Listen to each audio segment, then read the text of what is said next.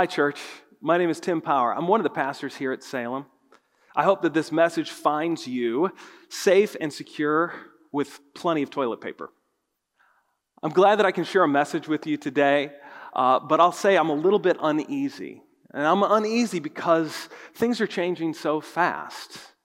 Um, and so by the time you listen to this full message, I don't know, maybe things will have changed in the world that we share. And so that makes me a little uneasy. I don't want my message to age badly, because sometimes messages age badly. Uh, on December 20th, 1924, the New York Times ran an article under the title, Hitler Tamed by Prison.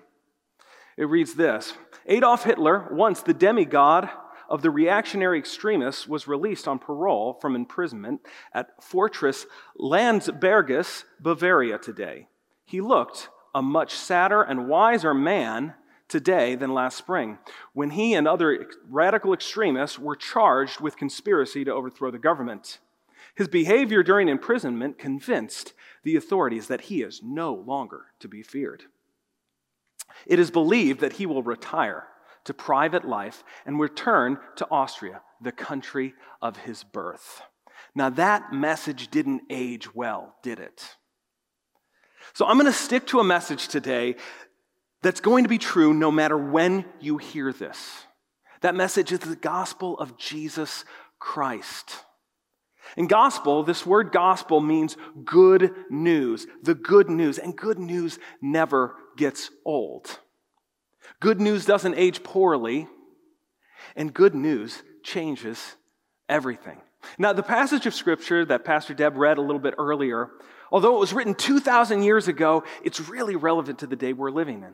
See, the Apostle Paul wrote this when he was separated from the congregation of the Thessalonians. Thessalonica was a city in what is now modern day Greece. It was then the Roman capital of Macedonia. Now, back then, their Wi Fi was really bad, very slow. So, Paul didn't know when his message was going to get to the church there, okay?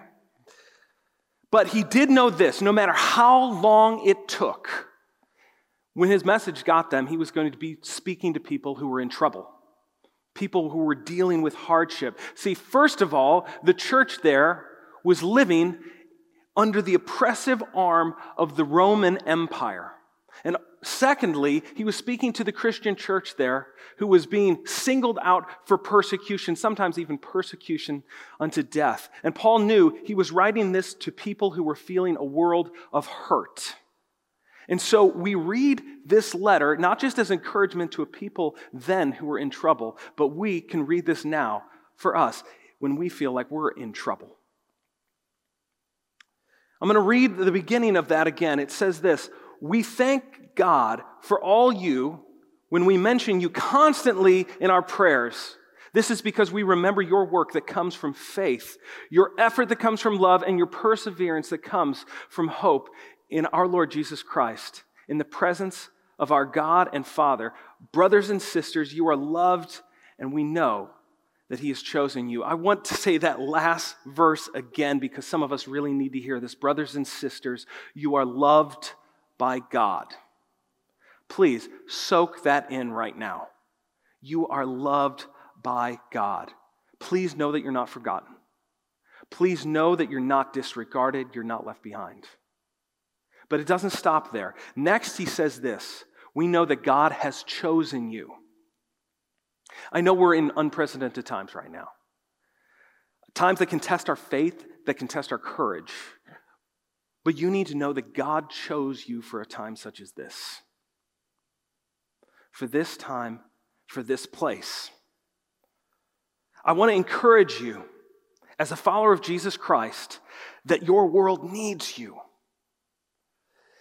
It needs your best right now. A.W. Tozer once wrote this. He said, A fearful world needs a fearless church. Now, I'm trying to keep as much up with the news, as, as all of you probably are too, with our current understanding of the coronavirus and, and how it's spread. We are told that it spreads very easily from person to person, which is why all of our church activities have moved online, why we're not meeting together right now. So we need to follow the guidelines set by local and federal authorities, Like I said, we know that this virus spreads quickly, and one thing that seems to spread even more quickly, though, is fear. And while caution is our friend, fear is our enemy. You know, our scriptures say more than 365 times one commandment to fear not, to not be afraid. 365 times. That's one time for every day of the year. Now, you hear over and over in newscasts these days the idea of being a carrier.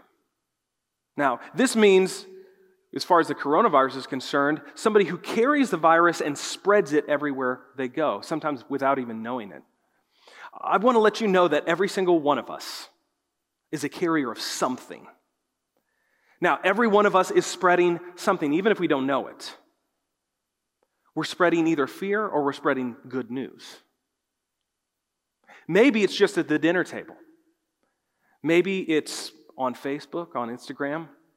We're all carriers, carriers of something. I want you to ask yourself right now Am I spreading fear or am I spreading good news? When he encouraged the church in Thessalonians, Paul pointed out three qualities that set the believers of Jesus Christ apart. Three things that we should be known for in troubled times. You'll find those things in verse 3. He says that we should be known for our faith, for our love, and for our hope. And you'll notice in the text, it's always tied to an action. These are not just out there theological ideas. How can we, as the church right now, Given our physical, geographic limitations of our moment, how can we be known for these three things? How can we be known for faith, for love, and for hope? At Salem, we are trying to best empower you to live these things out. We're trying to create opportunities to continue gathering in groups online to strengthen our faith. We're trying to be creative in what outreach looks like right now, in this hour.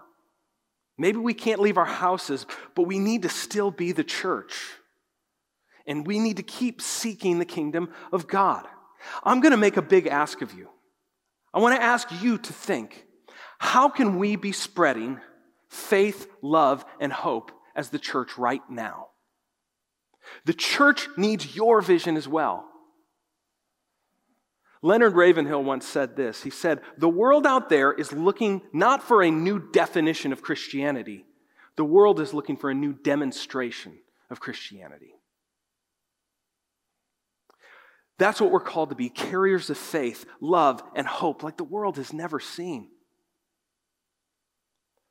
Can you be a prayer warrior right now? If you're in your house, can you intercede for somebody in need? Can you go to God and pray for the sick? Pray for our doctors. Pray for our healthcare workers. Pray for the leaders in our community. Can you invite someone to a small group online that maybe has never come to one of our Bible studies before? Can you take your financial resources and give to those who are in need? Give to organizations that are spearheading the effort in this community. Can you, instead of getting online and sharing a negative political opinion, can you share a message of hope? Now, I know one of the toughest parts of all of this is not knowing what tomorrow looks like. Now, Jesus doesn't promise us that our lives are going to be trouble free. Far from it. Instead, He put us here. He actually chose me and He chose you to be here, even in troubled times, because the world needs the church. Now, see, we have something special. That last thing that Paul mentioned was hope. See, we believe that Jesus Christ gave his life so that we would have life and life more abundant. We believe that Jesus Christ gave his life so that no matter what the variables, we know the end of the story. That our home is not here, but our home is in Jesus Christ. So we don't need to shrink back, church. Caution is our friend, but fear is our enemy. Church, I'm inviting you. Will you stand with me in faith and love and hope?